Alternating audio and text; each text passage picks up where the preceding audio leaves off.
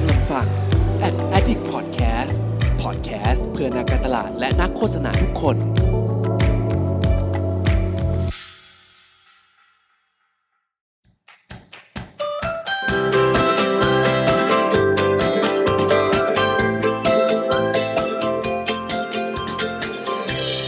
Hanky Biz Podcast สวัสดีค่ะ ยินดีต้อนรับเข้าสู่รายการ Hungry Biz Podcast นะคะ วันนี้ทุกคนก็อยู่กับมุกกุณิดากันพิทยาค่ะ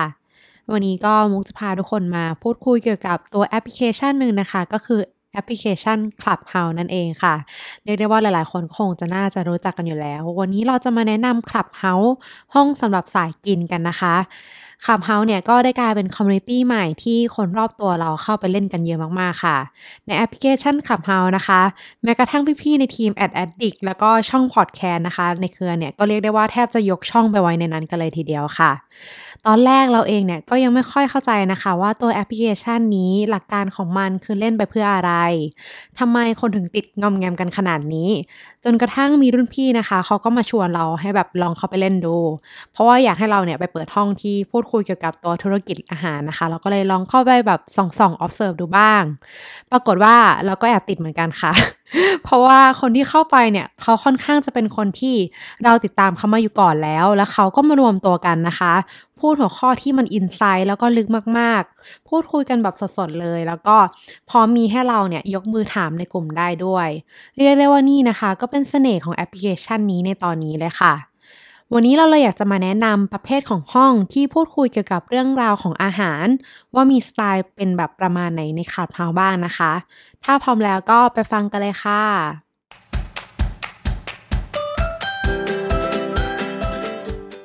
ประเภทที่ 1 แชร์ไลน์แทงร้านอร่อย เป็นประเภทที่ได้รับความนิยมมากที่สุดเลยก็ว่าได้ค่ะ เท่าที่เราลองสังเกตมา 2-3 วันนี้ เราจะเห็นว่าห้องแนวนี้เนี่ยเยอะที่สุดในหมวดของด้านอาหารเลย แนวทางของห้องแชร์ลายแทงนะคะ เขาก็จะมีหลากหลายรูปแบบตั้งแต่แนวร้านอร่อยที่ต้องไปลองสักครั้งในชีวิต จากทีมงานไลแมนวงใน ที่เขาเนี่ยก็ได้รวบรวมเอาร้านเด็ดๆนะคะ ที่เขาคัดเลือกมาแชร์ให้เราฟังกัน หรือว่าแบบห้องของสายราเมงอย่างห้องชี้เป้าทีเด็ด ร้านราเมง 60 ร้าน คนหิวไม่ต้องกดเข้ามา ที่ก็เรียกได้ว่าเป็นห้องที่รวบรวมเอากูรูทั้งเจ้าของร้านราเมง แล้วก็สาวกราเมงนะคะ มารวมตัวกันไว้ในห้องเดียวเลยค่ะ กับบางห้องเขาก็จะมีการแชร์ลายแทงร้านอร่อย ก็จะแบ่งย่อยออกไปตามบริเวณ หรือว่าสถานที่ต่างๆ เช่นอาจจะแบ่งไปตามร้านเด็ดรอบมหาวิทยาลัย หรือว่าตามชุมชนต่างๆนะคะ ก็เรียกได้ว่านี่ ถ้าใครสนใจจะไปตามลายแทงร้านอาหารประเภทไหน หรือว่าย่านอะไรเนี่ย เราก็สามารถกดเข้าไปฟังกันเพลินๆได้เป็นชั่วโมงชั่วโมงเลยค่ะ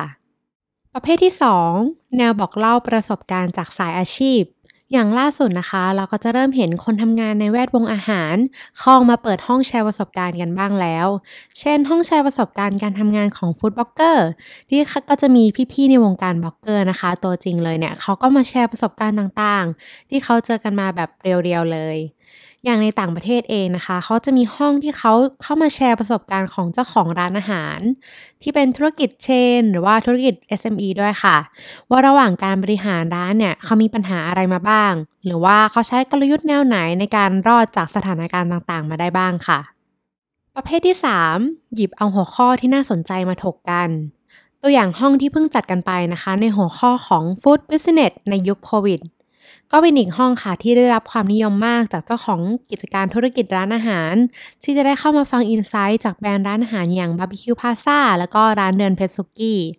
ว่าแบรนด์นะคะเขามีวิธีการคิดการเตรียมตัวแล้วก็การจัดการกับปัญหาต่างๆ ยังไงบ้างในช่วงวิกฤตที่ผ่านมา รวมถึงแนวทางกลยุทธ์ในอนาคต เพื่อเตรียมตัวให้พร้อมนะคะสำหรับยุคหลังโควิด ที่พฤติกรรมของผู้บริโภคเนี่ยเขาก็จะเปลี่ยนแปลงไป ไม่ว่าจะเป็นไลฟ์สไตล์ที่เขาจะเน้นการสั่ง Delivery มากินที่บ้านกันมากขึ้น กับบางกลุ่มนะคะ เขาอาจจะมากินข้าวที่ห้างสรรพสินค้าลดลง ร้านเนี่ยอาจจะต้องลองดูว่าเราต้องปรับสัดส่วนไปเป็นแบบ stand alone เพิ่มมากขึ้นกว่าเดิมหรือเปล่า รวมไปถึงการทำการตลาด แล้วก็การสร้างประสบการณ์กับลูกค้าผ่านแบรนด์ของเรานะคะ ว่าเราจะทำยังไงให้ลูกค้าเนี่ยยังคงรักแบรนด์ จดจำแล้วก็กลับมาใช้บริการซ้ำอยู่ ก็เรียกได้ว่านี่นะคะ ก็เป็นอีกเสน่ห์ของ Clubhouse เลยค่ะ ในตอนนี้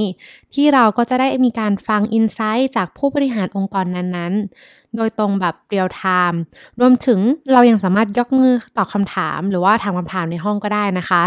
ส่วนหัวข้อในแต่ละวันเนี่ย ก็จจะต้องเปลี่ยนแปลงไปเรื่อยๆ เราเองก็ต้องคอยติดตามตารางของแต่ละวันอย่างใกล้ชิดค่ะว่ามีอะไรบ้าง